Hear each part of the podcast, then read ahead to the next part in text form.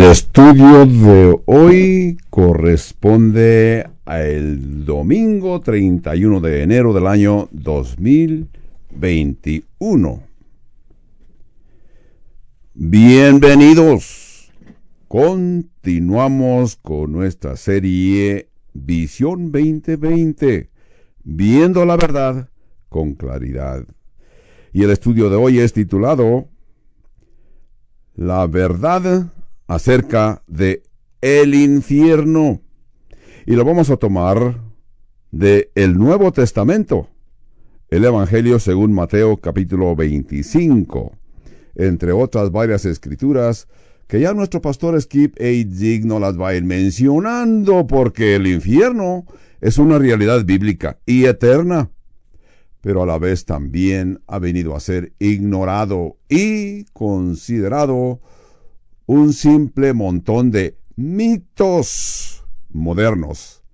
Así como el actor Woody Allen comentó y dijo una vez que el infierno era para él como una habitación para toda la gente que le daba lata. Muchas gentes hablan del infierno en sus conversaciones diarias y casi siempre vociferan esas palabras sin considerar lo doloroso que es ese lugar.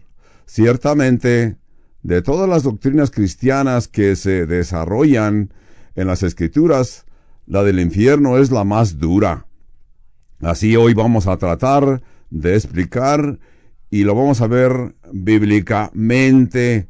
Así pues, nuestro pastor Skip A. Zig se dirige a la congregación de aquí, de la iglesia Calvario Albuquerque, en Albuquerque, Nuevo México, diciendo, buenos días.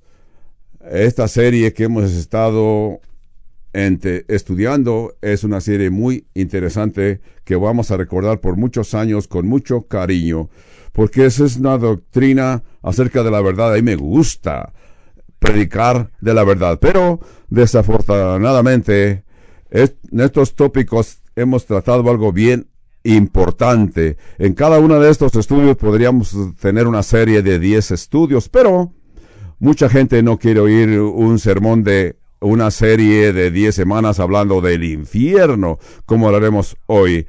Abran sus Biblias, pues, al capítulo 25 del Evangelio según Mateo. Mateo 25. También busquen otro pasaje o pongan una marca así en Apocalipsis capítulo 19 y en Lucas 16. Entonces, Mateo 25, Apocalipsis 20 y Lucas 16. Y así continuamos, porque yo me voy a imaginar que la mayoría de ustedes no recuerden el nombre de Joe McCarthy, fue un entrenador de béisbol fue manejador para el equipo de los Yankees de Nueva York por los años 1930 y 1940. La mayoría de la gente no entenderá quién es, al menos si eres un aficionado del béisbol, porque él está en la sala de la fama.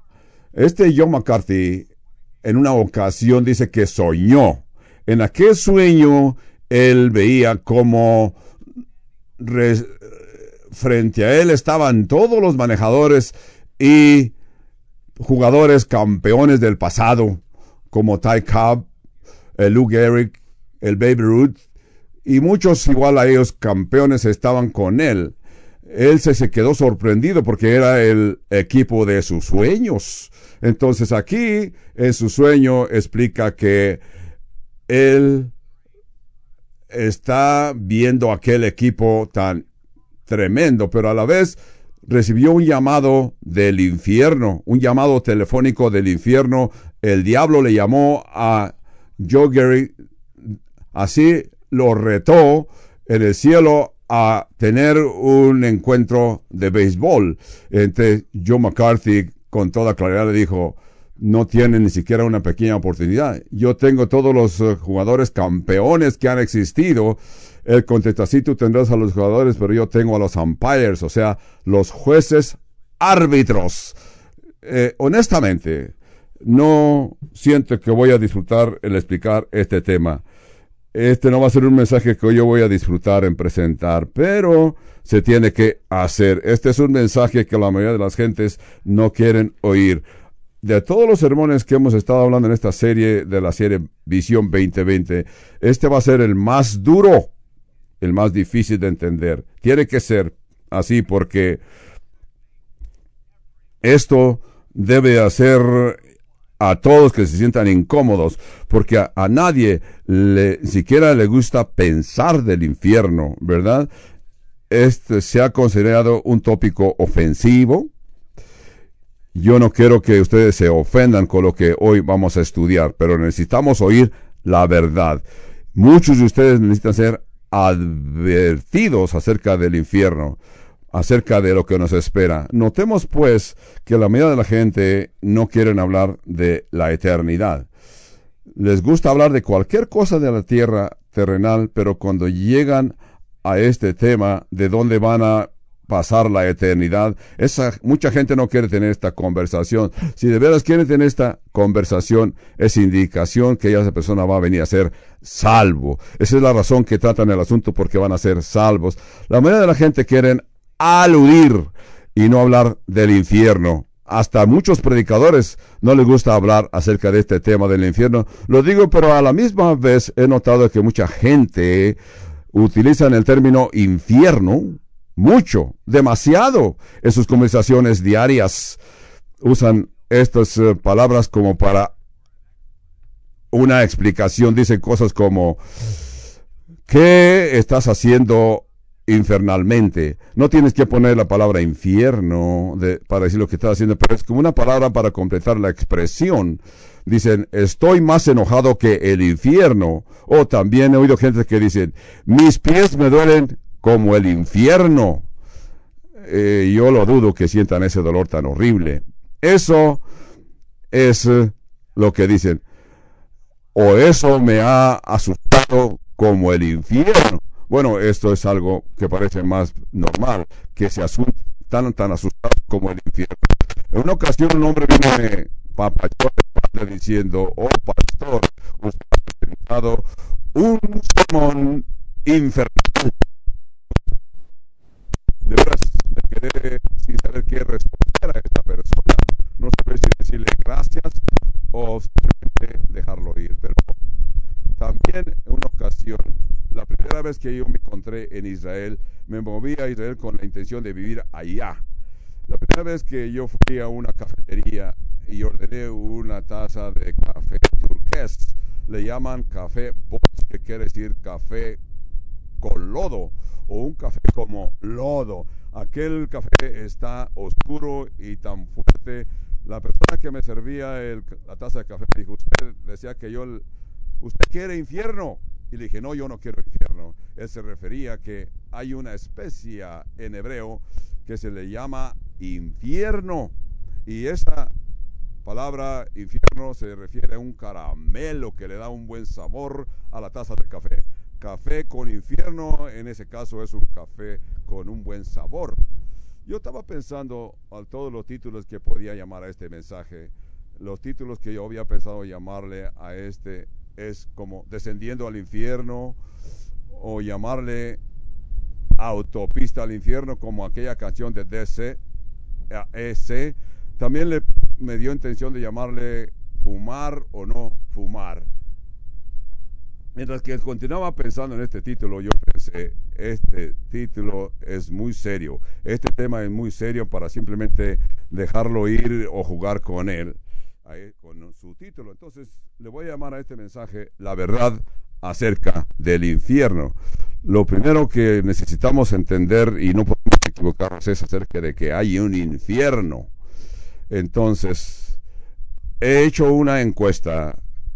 En esta encuesta me indica que el 87% de los americanos creen en Dios.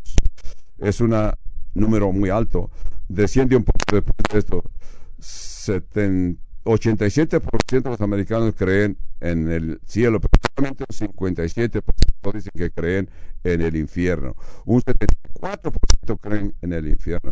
Todos los tópicos hablan del infierno hablan de Dios, del cielo, todos surgen este libro que llamamos Biblia. Pero mucha gente cree en Dios, pero mucho menos gentes creen en que existe el infierno.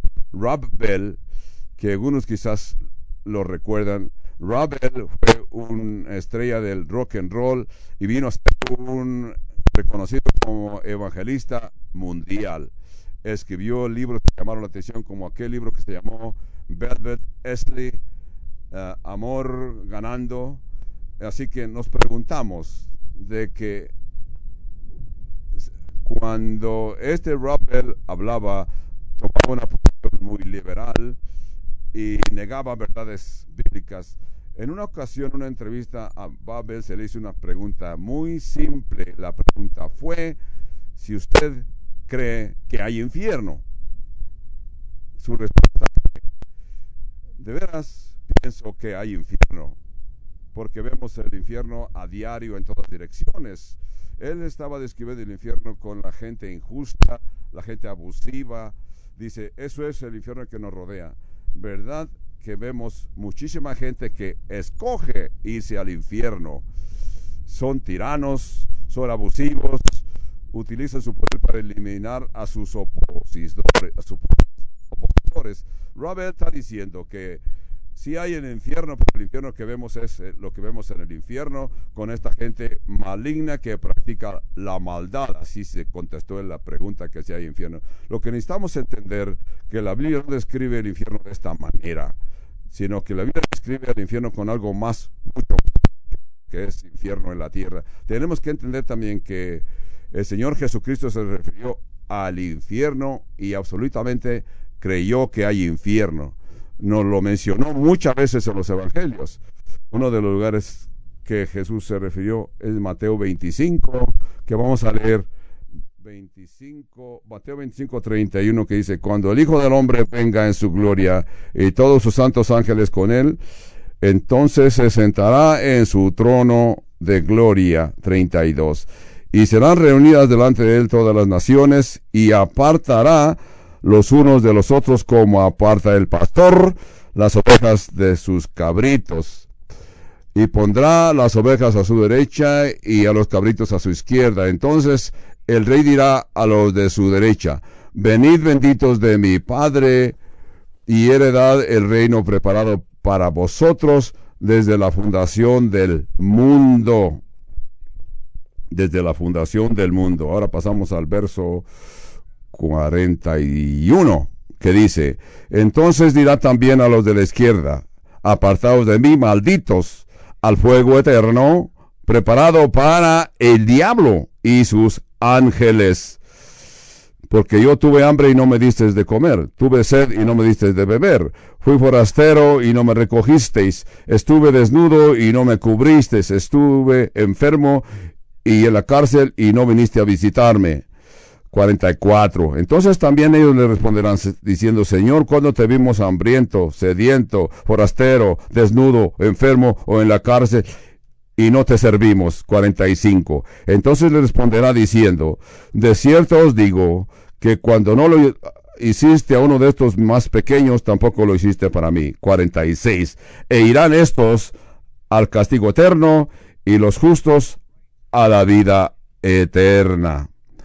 Eso es lo que Jesús habló acerca del infierno.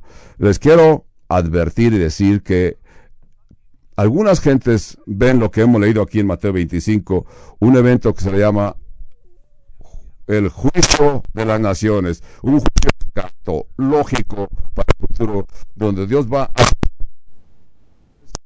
Después del periodo de la tribulación, de acuerdo a cómo hayan tratado a la nación así Dios tratará con esas naciones. Dios determinará quién va al reino eterno y quién no.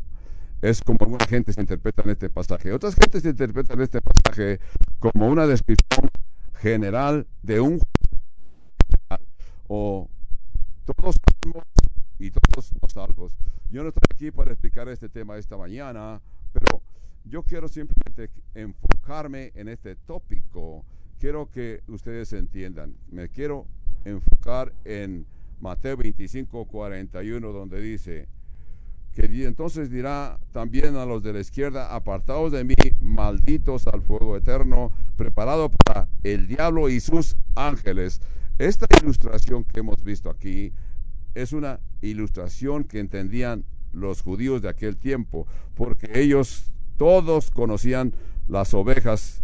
En el Medio Oriente, hasta en estos días puedes ver esta actividad. Ves que los pastores por las colinas de las montañas llevando y los llevan todos juntos, pero el pastor llega a un momento que separa las ovejas de los cabritos dos veces durante el día, cuando están alimentándose, tragando zacate en el es porque las ovejas y los uh, cabritos son diferentes. Las ovejas son dóciles, tranquilas, simplemente caminan, caminan estos son personas, eh, animalitos muy dóciles, eh, pero los cabritos son brincadores, brincan, buscan a punto que les agrada a el pastor. Cuando se trata de alimentar a las ovejas, no es bueno que estén mezclados las ovejas con los cabritos, porque no se llevan bien. Los separan mientras que están comiendo. Eso es lo que vemos. Pero lo yo quiero hacer concentrar en estos versos, en su mayoría el verso 41, para compartir cinco factores acerca del infierno. El primer factor es, el infierno es un lugar actual, o sea que existe a este momento. Es un lugar, Jesús, en esta sección que estamos viendo, Jesús está refiriendo a un evento real que tomará lugar en el futuro. En verso 31 dice, cuando el Hijo del Hombre venga, en su gloria? Esta es una buena pregunta. ¿Cuándo vendrá Jesús?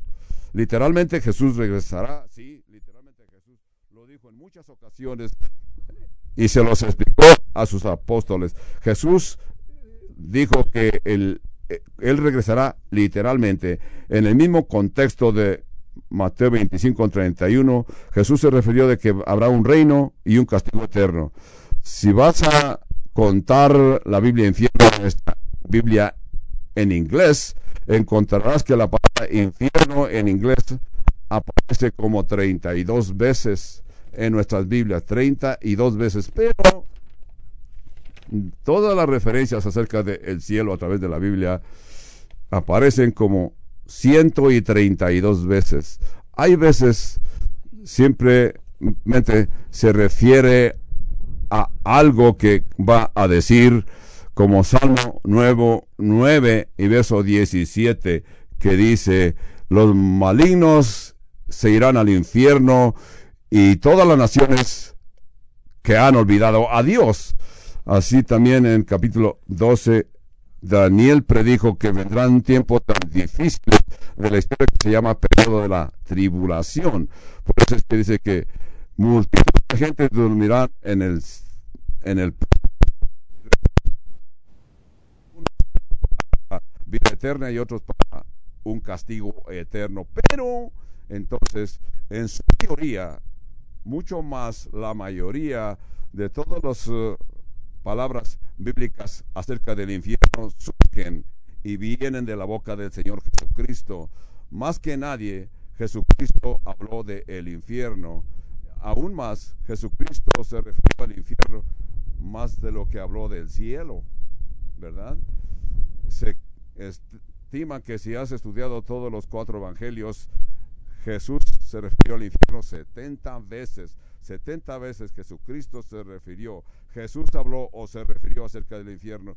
Y en ese tipo de lenguaje que Jesús usó, nadie podía simplemente ignorar, um. Jesús hablaba de, un, de una cosa horrible que todo corazón debe de considerar cuando Jesús habló del infierno, dijo que es un lugar donde habrá llanto, llorido y crujir de dientes, un fuego eterno que nunca se apagará. El infierno es un lugar donde el fuego nunca se apaga y el gusano nunca muere. Eh, es donde la gente será atormentada para siempre. El infierno es un lugar donde hay un gran vacío que separa el infierno y el paraíso. Jesús en Mateo 10, 28 se refirió al infierno, dijo, no teman al que mata el cuerpo, pero no, el alma no puede matar. Más bien deben de temerle a aquel que puede destruir los dos, el alma y el cuerpo en el infierno. Mateo 10, 28. Aquí son palabras que salieron de la boca del hombre de amor, el hombre manso, Jesús. Si una persona deja de existir, aquí, muchos creen, vivemos, muremos, se acabó. Porque es que Jesús invirtió tanto tiempo en explicar el infierno. Entonces, si tú estás pensando eso no es amor, yo te puedo decir es lo más amoroso que puede tener una persona.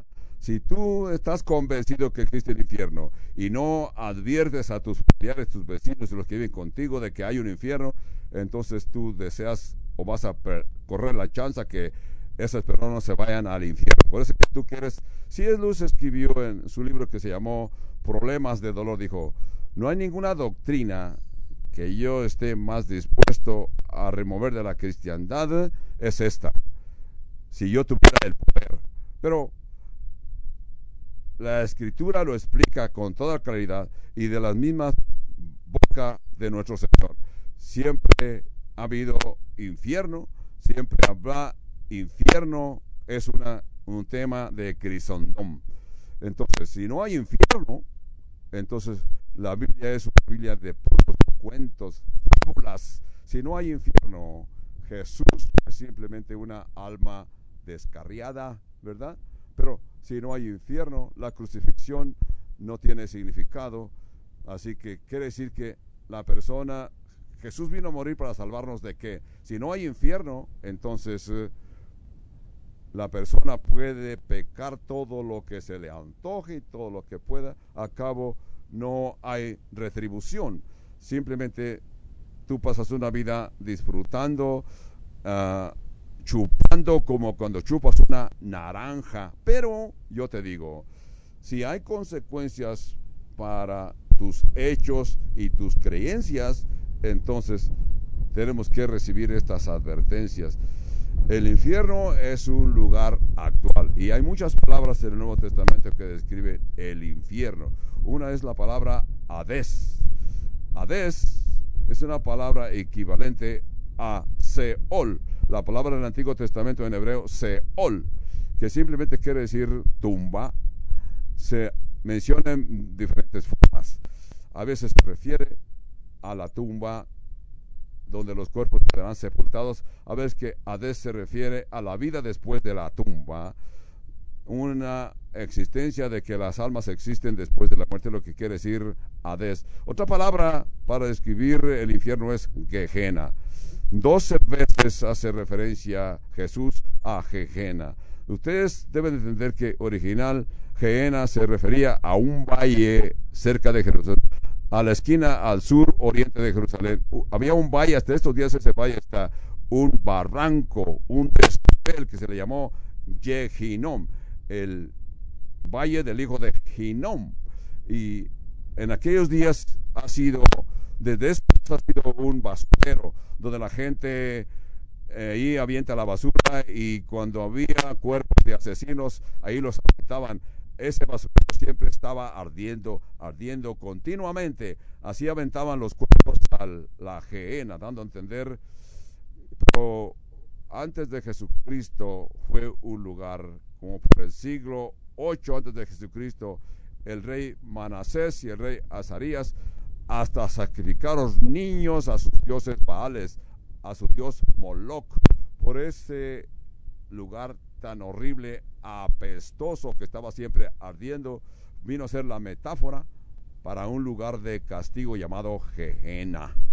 Una palabra número tres para describir el infierno es tártaros, que se usa en 2 de Pedro capítulo 2. Es un lugar donde las gentes, los ángeles caídos están esperando el día del juicio. Eh, un término también que se llama el lago de fuego, Apocalipsis 19:20. El lugar, lago de fuego, es un lugar que se refiere a la eternidad. Por eso se le llama infierno final. donde la Biblia se refiere a una segunda muerte. Así que el infierno es un lugar actual. El factor número dos que vamos a hablar es que el infierno es un lugar intencional. ¿Qué quiere decir con intencional? Que Dios creó el infierno para una razón específica como Mateo 25, 41 dice, entonces dirá también a los de la izquierda, apartados de mí, malditos, al fuego eterno preparado para el diablo y sus ángeles. ¿Ves? Como el infierno fue creado intencionalmente por Dios, no fue ninguna accidente. Dios no creó el infierno para castigar a los humanos. Aquí está diciendo, originalmente Dios creó Eventualmente vino a ser el infierno para los desobedientes a Dios, pero notemos la palabra aquí en Mateo 25, 41, preparado. Y luego el verso 34 dice, entonces el rey dirá a los de su derecha, venid, benditos de mi Padre, heredad el reino preparado para vosotros de, la fundación del mundo. Jesús dijo a sus discípulos, voy pues a preparar lugar para vosotros en Juan 14, 2. Por eso es que Dios prepara habitaciones en el cielo para sus hijos y sus ángeles. Con todo y esto es algo que tenemos que entender con toda claridad. Dios es una persona que deja hacer decisiones cuando se trata de la salvación. Cuando se trata de la salvación, Dios pide que tú escojas a dónde quieres ir. Si no quieren tener nada que ver con Dios, Dios no te va a forzar que vayas al cielo, porque Dios eh, te ha dado todo el tiempo para que hagas tu decisión. Dios te permite y respeta tu decisión, ¿verdad? Como ya vimos. J.K. Stetson dijo, el infierno es un gran complemento a la realidad de la libertad que tenemos todos los humanos para escoger con toda dignidad a dónde queremos ir. Por eso es que Alguien comentó una vez, oh Dios mío, me, me aventarás al infierno, me atrancaré para siempre. Dios le contestó, no, no te enviaré al infierno. Tú eres el que decides ir al infierno y nunca te desatrancaré de ahí. Entonces, el infierno es un lugar intencional. El, infierno fue preparado para el diablo y sus ángeles, pero aquí en nuestro texto de hoy, algunas gentes han decidido pasar por ese juicio y arriesgar ir al infierno. Yo creo que abran sus Biblias en Apocalipsis capítulo 20. Este es un libro que hemos estado estudiando en el pasado. Ah, en Ibaseos hay un evento que no se puede negar que aparece aquí en Apocalipsis capítulo 20. Necesitamos verlos. Apocalipsis capítulo 20 y verso 10. Aquí es una parte muy hermosa. Este verso es hermoso. Dice, el diablo, el verso 10, el diablo que los engañaba fue lanzado en el lago de fuego y azufre donde estaba la bestia y el falso profeta y serán atormentados día y noche por los siglos de los siglos de los siglos y de los siglos.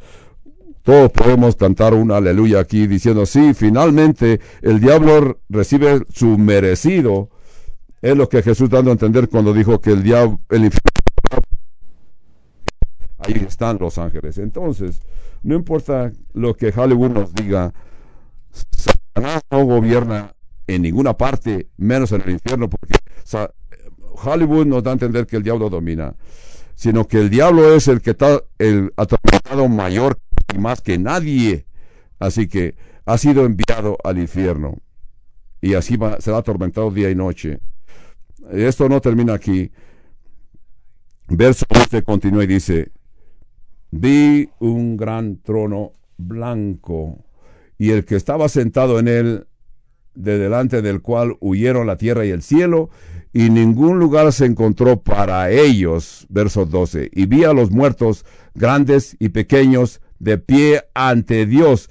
Y los libros fueron abiertos, y otro libro fue abierto el cual es el libro de la vida, y fueron juzgados los muertos por sus cosas que estaban escritas en los libros según sus obras. ¿Verdad? Verso 14. Y la muerte y el Hades fueron lanzados al lago de fuego. Este es la segunda o es la muerte segunda. 15. Y el que no se halló escrito en el libro de la vida fue lanzado al, lago de fuego. Qué feo. Aquí se le llamó el juicio del trono blanco. Este juicio de Dios juzgó a todos los incrédulos, a todos los incrédulos. Entonces, es un escenario de la corte, una corte muy diferente a las que conocemos en la tierra. En Apocalipsis 20 no hay un debate acerca de quién es culpable. Hay una persecución, pero no hay un defensor. Va a haber un juez, pero no habrá jurado. Habrá sentencia, pero no habrá apelación. No habrá apelación. Hay castigos, pero no habrá libertad. Algo que necesitamos entender, que será justo. Este juicio será un justo juicio. Usted que fue justo porque dice en el verso 12 que los libros fueron abiertos. La idea detrás de los libros es que hay un inventario, un récord de todo lo que hayamos hecho, pensado en nuestra vida terrenal. Los libros fueron abiertos. Yo no sé exactamente qué había en esos libros, pero sino yo voy a imaginar que fue un récord de todas de las obras que hicimos, porque recordemos que Jesús dijo, de toda palabra vacía que dé el hombre tendrá que presentar cuenta el día del juicio. Otro libro fue abierto, quizás un récord de todas las veces que esa persona tuvo las oportunidades de entregar su vida al Señor Jesucristo. Cada vez que oyeron el Evangelio, pero no lo aceptaron, simplemente recuerdas esas hermosas oportunidades y todo está escrito en algún libro que en un día lo vas a oír, lo oiremos, lo oirán los injustos.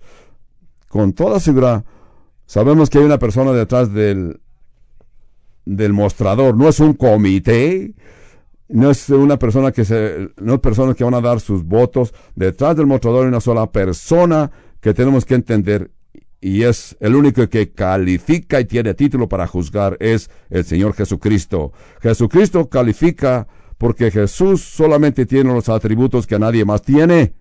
Los atributos que hemos cubierto en esta serie en esta doctrina, uno de los atributos de Jesús es que Jesús es omnisciente. Dios lo sabe todo.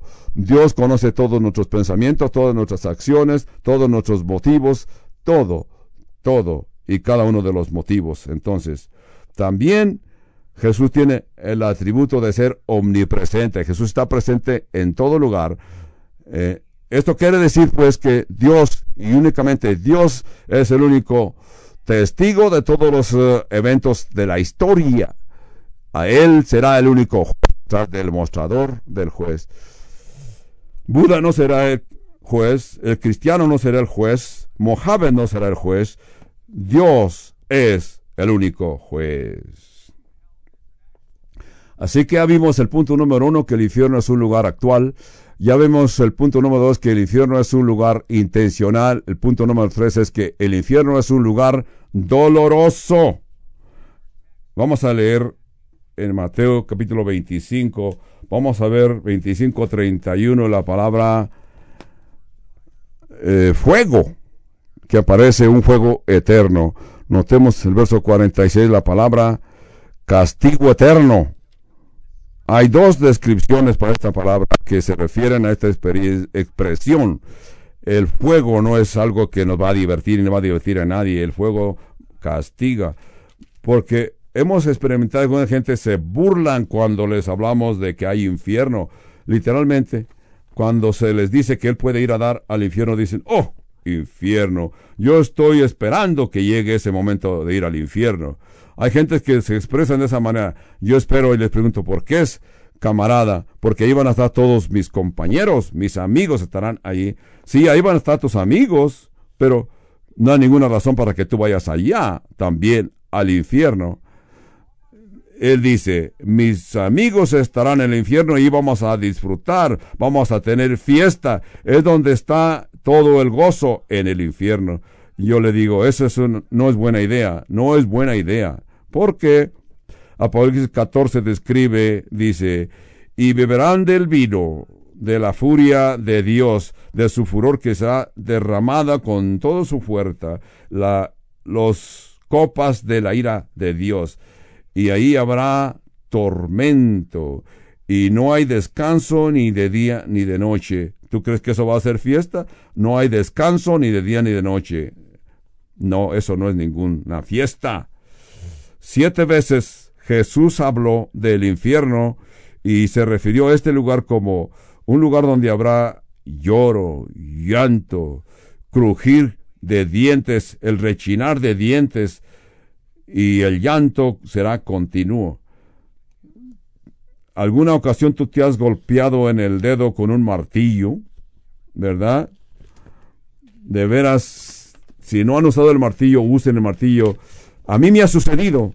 Estoy clavando clavos y cuando me he pegado en el dedo, mi reacción casi siempre es, no maldigo de ninguna manera, pero aprieto mis ojos, aprieto mis dientes y hasta se puede ir el rechinido de mis dientes por aquel dolor que me causó cuando me pegué en, el dedo con el martillo. Nadie piensa en rechinido de dientes. Eso se puede referir también a el coraje de una persona, ¿verdad? Aún se puede referir a cuando esta persona empuña su mano y está enojado contra Dios y eleva su puño al cielo diciendo, en capítulo 6 del libro de los Hechos, cuando Esteban les testificaba del Evangelio, dice el escritor de los Hechos que rechinaban sus dientes y, y apuñaban sus manos hacia el cielo.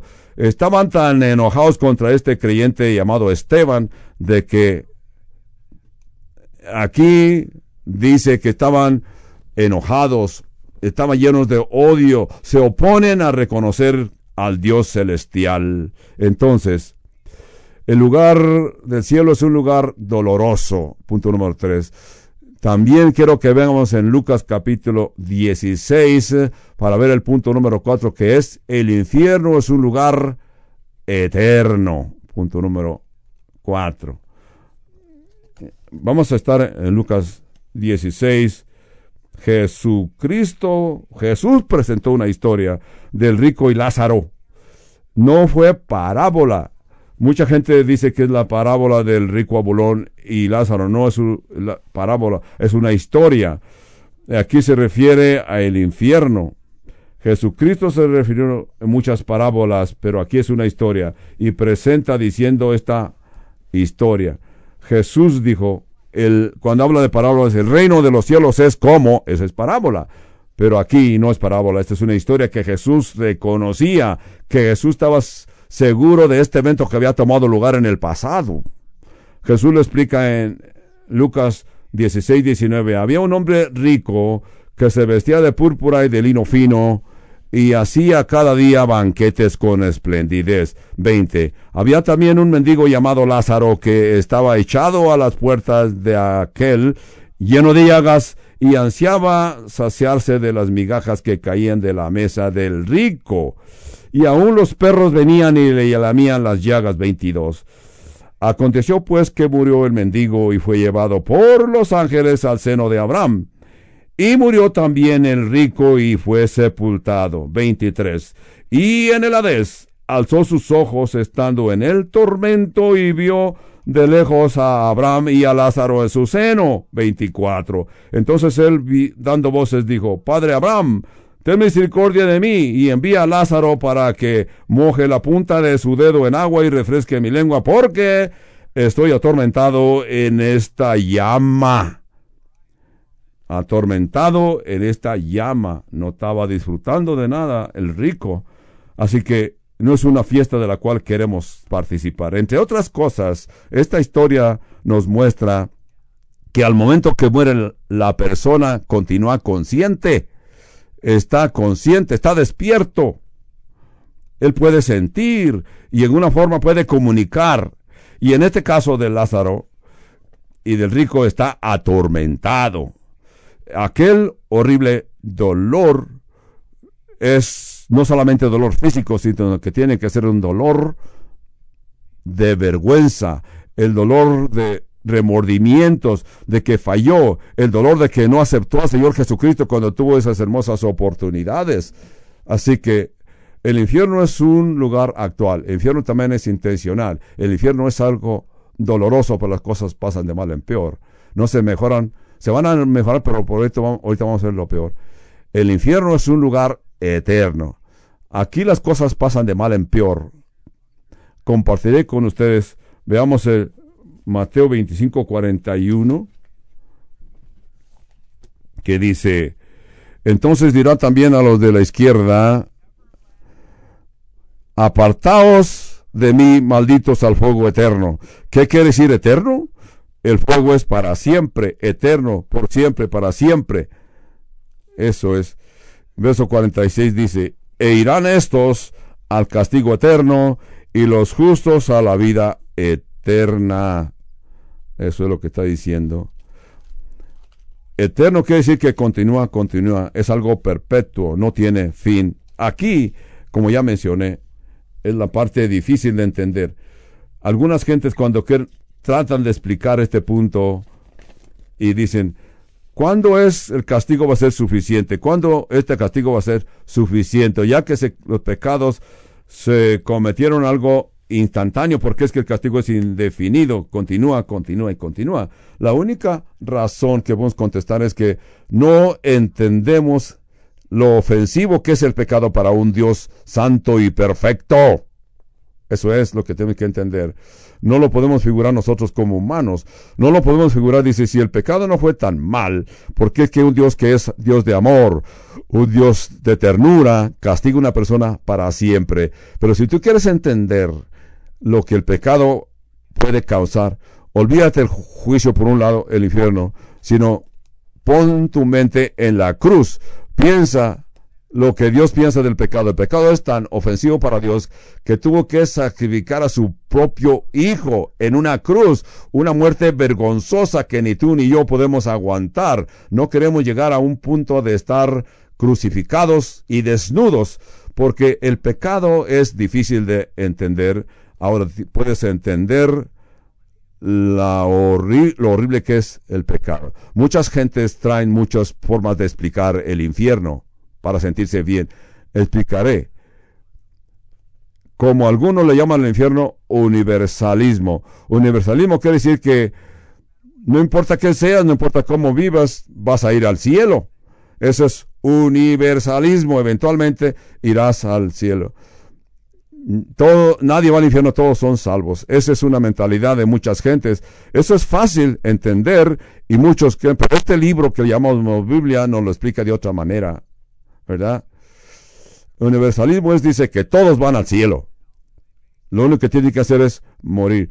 Lo tienen basado en Juan 12, 32, con Jesús dijo, si yo fuere levantado de la tierra, atraer a todos a mí mismo, a todos los hombres, hombres y mujeres, no importa qué vida hayan vivido, todos serán elevados. Muchos lo explican y lo predican de esa manera, pero eso me trae un par de problemas. El problema primero es, pensemos en Adolfo Hitler. Tú vas a decirme que Adolfo Hitler está en el cielo nomás porque murió y tengo que ver esa cara por siempre, para siempre en el cielo. También aquel individuo llamado de que la justicia no se usó, ¿verdad? Tengo problema con Joseph Stalin verlo en el cielo.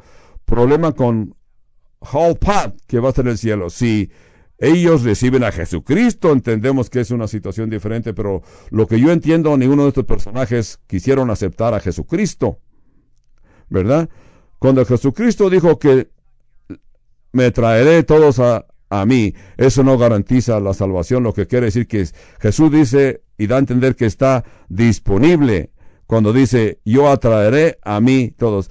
Y la escritura dice que Dios no, no desea que nadie se pierda, sino que todos vengan a el arrepentimiento. Lo escribe Pedro en una de sus cartas. Eso es lo que es universalismo. Hay otra forma en la que gente se refiere al cielo, se llama analación anualismo es una persona que simplemente quiere decir una expresión que quiere que solamente los justos y los que viven vida de maldad simplemente serán anulados. No tendrán una conciencia, simplemente eh, como si nunca hubieran existido la gente de pecado. Eh, muchos grupos creen estos como los eh, adventistas del séptimo día, los testigos de Jehová, creen en esa anulación de los incrédulos. Desafortunadamente no es así. Y hasta algunos evangélicos han llegado a creer así, de que los injustos serán eliminados. Otra forma de pensar esto es purgación o el purgatorio. Es una doctrina católica donde los católicos en los últimos tiempos han llegado a esa conclusión desde el siglo XVI. Esto es reciente.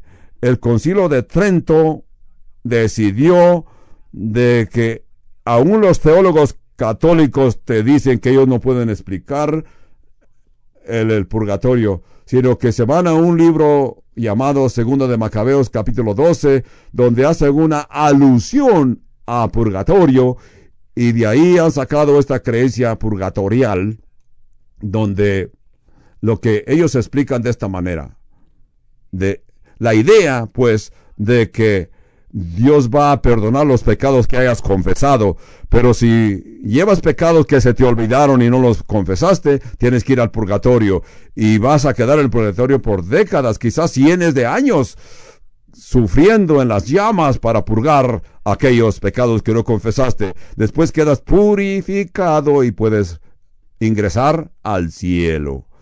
Todo esto aún lo vamos a ver. Verso 46 que nos dice, e irán estos al castigo eterno y los justos a la vida eterna. La palabra en griego es la palabra aionias.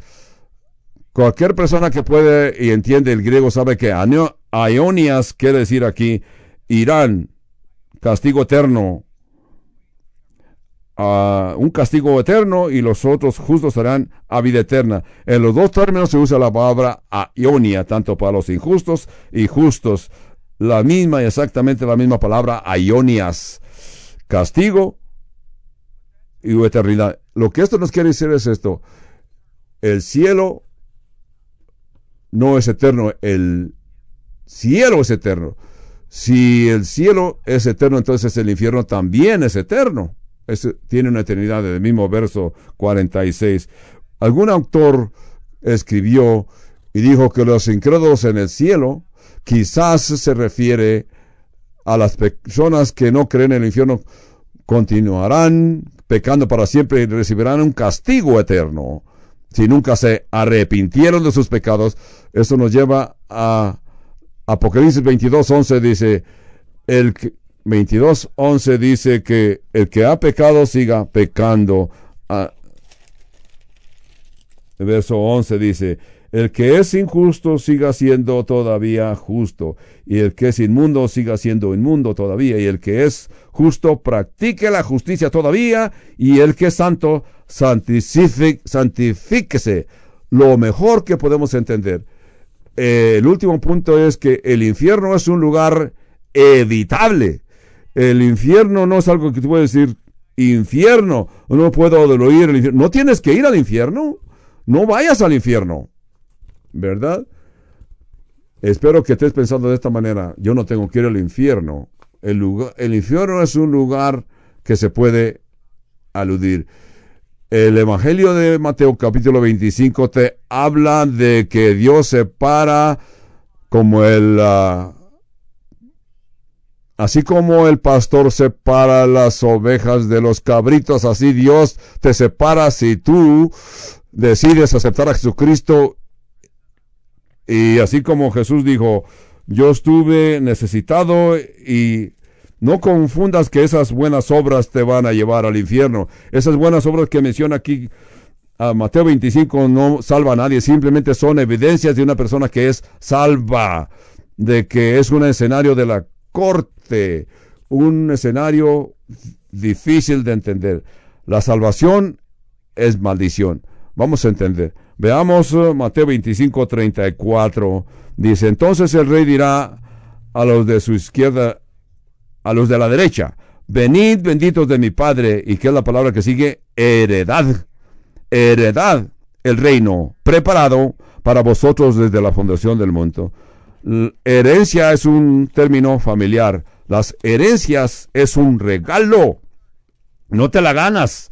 La herencia se te regala, se te da por tu papá, tu abuelo, tus antepasados, alguna persona que le aceptaste te va a dejar dinero, terreno, propiedades como herencia.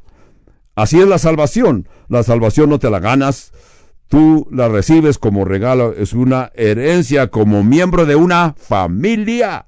Tú dirás, ¿cómo puedo entrar en esa familia? Ese es el secreto. Para entrar en esta familia tienes que nacer de nuevo. Tienes que tener esta experiencia. Jesús dijo, si el hombre no nace de nuevo, nunca podrá entrar en el reino de Dios. Jesús se refería a un segundo nacimiento. Nacimos una vez como niños de tu mamá, pero llegas a ser creyente en Dios, entregas tu vida a Jesucristo, tú reconoces a Jesucristo y naces de nuevo. Crees en que Dios te va a recibir para siempre y naces de nuevo. Naces a la familia de Dios. Entonces, hay solamente una persona que no... Hay una sola persona que no puede aludir el infierno, este es el diablo, porque Jesucristo dice que Satanás estará y esa es la meta de todo cristiano, de que reconocer y aludir a lo que puedas hacer es aludir, ir al infierno, porque el infierno es un lugar perpetuo, el infierno es un lugar que podemos evitar. Jesús dijo, el ladrón no viene sino para robar, matar y destruir. Yo he venido para que tengan vida y para que la tengan en abundancia. Juan 10, 10. Entonces, lo que quiero hacer en conclusión es, eh, hay un hermoso libro que yo leí, se llama Detrás, el libro Detrás de la Puerta de la Muerte. Este doctor Maurice Rawlins, un profesor de medicina en la Universidad del Estado de Tennessee, cardiólogo, cirujano de doctor, pero era ateo. Dijo varios que tuvo varios encuentros con pacientes que operó, se morían, resucitaban, y muchos cuando resucitaban hablaban del cielo, otros hablaban del infierno. La mayoría hablaban del cielo. Tú has oído de gente que dicen haber tenido experiencias más allá de la muerte. Dice que murieron, fueron y vieron el cielo, vieron mucha luz, pero los que vieron el infierno, nadie escribe libros que hable del infierno. Esos libros que hablan del infierno no se venden. Nadie los va a comprar porque a nadie le interesa oír del infierno. Este Maurice Rollin dice que trató como 300 enfermos y en su libro escribe, estoy bien convencido de que hay muerte después de esta vida. Y creo que la mayoría van a ir. Tenemos que conducirnos en una forma en una forma en que aludir ser enviados al infierno no importa qué es lo que tengamos que hacer. Ah él se convenció verdad pero aquí el punto para el doctor Maurice en una ocasión vino un paciente a su oficina un hombre de 48 años cayó desmayado eh, frente a él en su oficina. Dice, cuando ese hombre, yo le estaba dando el, resucitación, a veces resucitaba, dice, me mostraba un rostro que yo nunca había visto, porque aquel paciente gritaba diciendo, me estoy quemando, estoy en el infierno. Y esto es lo que este doctor Rollins dice, eso solamente no me cambió mi pensamiento. El hecho de que este hombre de 48 años, cartero, clamaba diciendo, ayúdenme no a caber. Cada vez que resucitaba, eso me hizo sentir preocupado. Esa es una forma que él explica. Me sentí preocupado porque dice, ese paciente, aquel enfermo que resucitaba y se volvía a desmayar, tenía una horrible expresión en su rostro, dice el doctor Rollins. No solamente soy ateo, pero era incrédulo. Y cuando este hombre podía hablar, me decía, ore por mí. Así que yo hice una oración falsa, así como un incrédulo, un ateo, yo hice una oración falsa y escribe, después de que todo pasó, reconocí y entendí lo que había sucedido. Allí hubo una conversión doble. No solamente que este, esta oración falsa convirtió a aquel ateo, sino también que este doctor ateo fue convertido a Jesucristo. Este doctor Rollins fue un creyente. y su hijo sigue sirviendo en la iglesia en Tennessee, sirve como anciano y diferentes ministros. Hay una fórmula que yo he compartido muchas veces en mis estudios. Esta la voy a mencionar a este mismo momento. Esta fórmula dice, nacer una vez y morir dos veces. O naces dos veces y naces una sola vez. Si naces una vez, morirás dos veces. Y si naces dos veces, morirás una sola vez. Naces una vez físicamente de tu madre y morirás físicamente. Pero si tú naciste físicamente y naciste espiritualmente, solamente morirás una sola vez. Solamente que el Señor venga durante tu vida, ni siquiera experimentarás una sola muerte. Pero si mueres, como Jesús dijo, todo aquel que cree en mí, aunque muera, vivirá, como Juan 3:16, se refirió a la resurrección. En Juan 11:25 dice, todo aquel que cree en mí, aunque esté muerto, vivirá. Esta hermosa promesas que Dios nos hace, oremos. Padre, Gracias por ser tan honesto. Gracias por el Señor Jesucristo. Gracias por tu honestidad. Que por este hermoso lugar que has quedado para nosotros llamado cielo.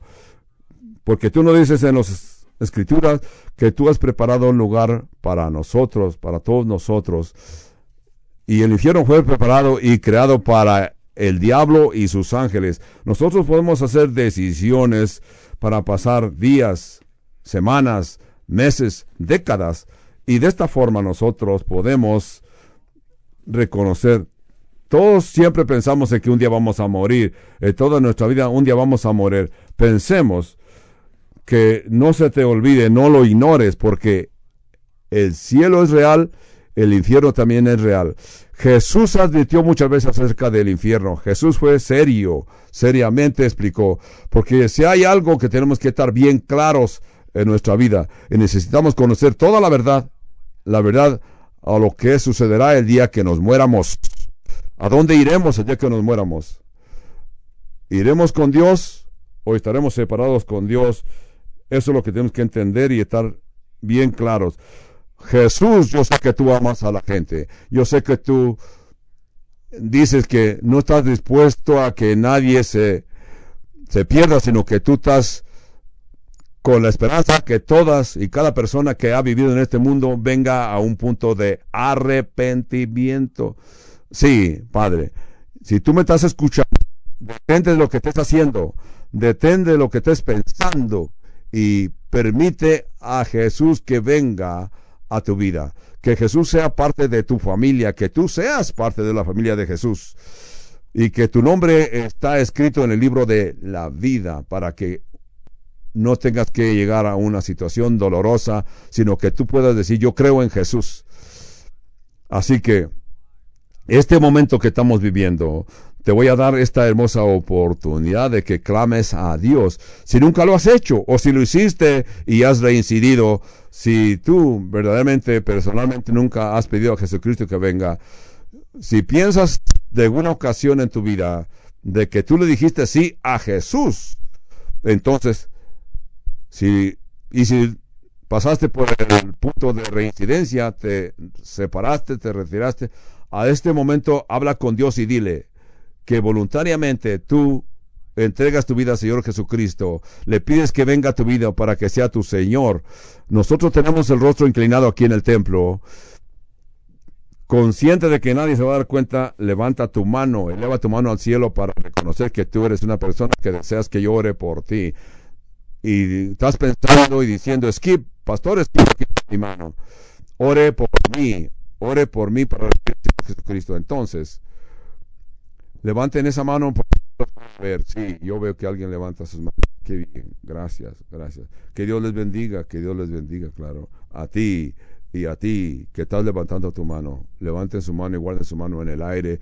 De esta forma, Dios en el cielo está viendo tu sinceridad y la escritura dice que hay fiesta entre los ángeles de Dios cuando un pecador se arrepiente. Padre Santo, gracias por estas personas que llegan al reconocimiento de que si esta persona levantó su mano, di audiblemente o en tu pensamiento, dile, Señor, aquí estoy, recíbeme, soy tuyo. Yo te entrego mi vida y yo admito y acepto que soy pecador. Por favor, perdóname. Yo creo en Jesús, yo creo que Jesús murió en aquella cruz y murió por mí. Yo creo que Jesús en este momento está vivo. Jesús está vivo después de su resurrección. Me separo de vida pecaminosa. Me arrepiento de mi vida pecaminosa. Yo vengo a Jesús, lo acepto como mi Salvador y le pido que me llene con su Espíritu Santo. Padre Santo, lléname con tu Espíritu Santo. Ayúdame a caminar contigo. Señor, ayúdame a vivir una vida que a ti te agrada, una vida que no me avergüence de estar en tu presencia. Todo esto lo decimos en el nombre de tu Santo Hijo, nuestro Señor Jesucristo. Amén, amén y amén. Yo reconozco que este mensaje fue muy duro, es un mensaje muy duro, pero mucha gente se asusta, pero no se asusten.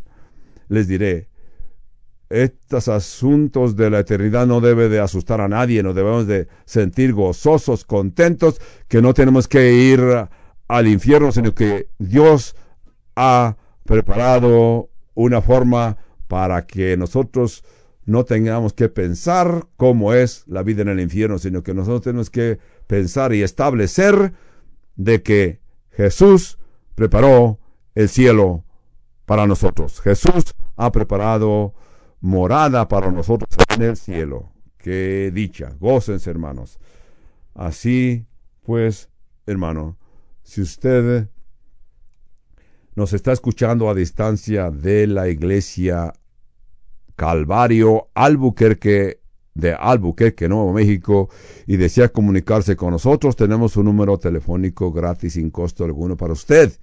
Llámenos al 1 800 922 1888. Y si usted desea comunicarse por correspondencia, envíe sus cartas y tarjetas postales al PO Box 95707, Albuquerque, Nuevo México, con su zona postal 87100. 9. Que el Señor me los bendiga ricamente. El estudio de hoy corresponde a el domingo 31 de enero del año 2021.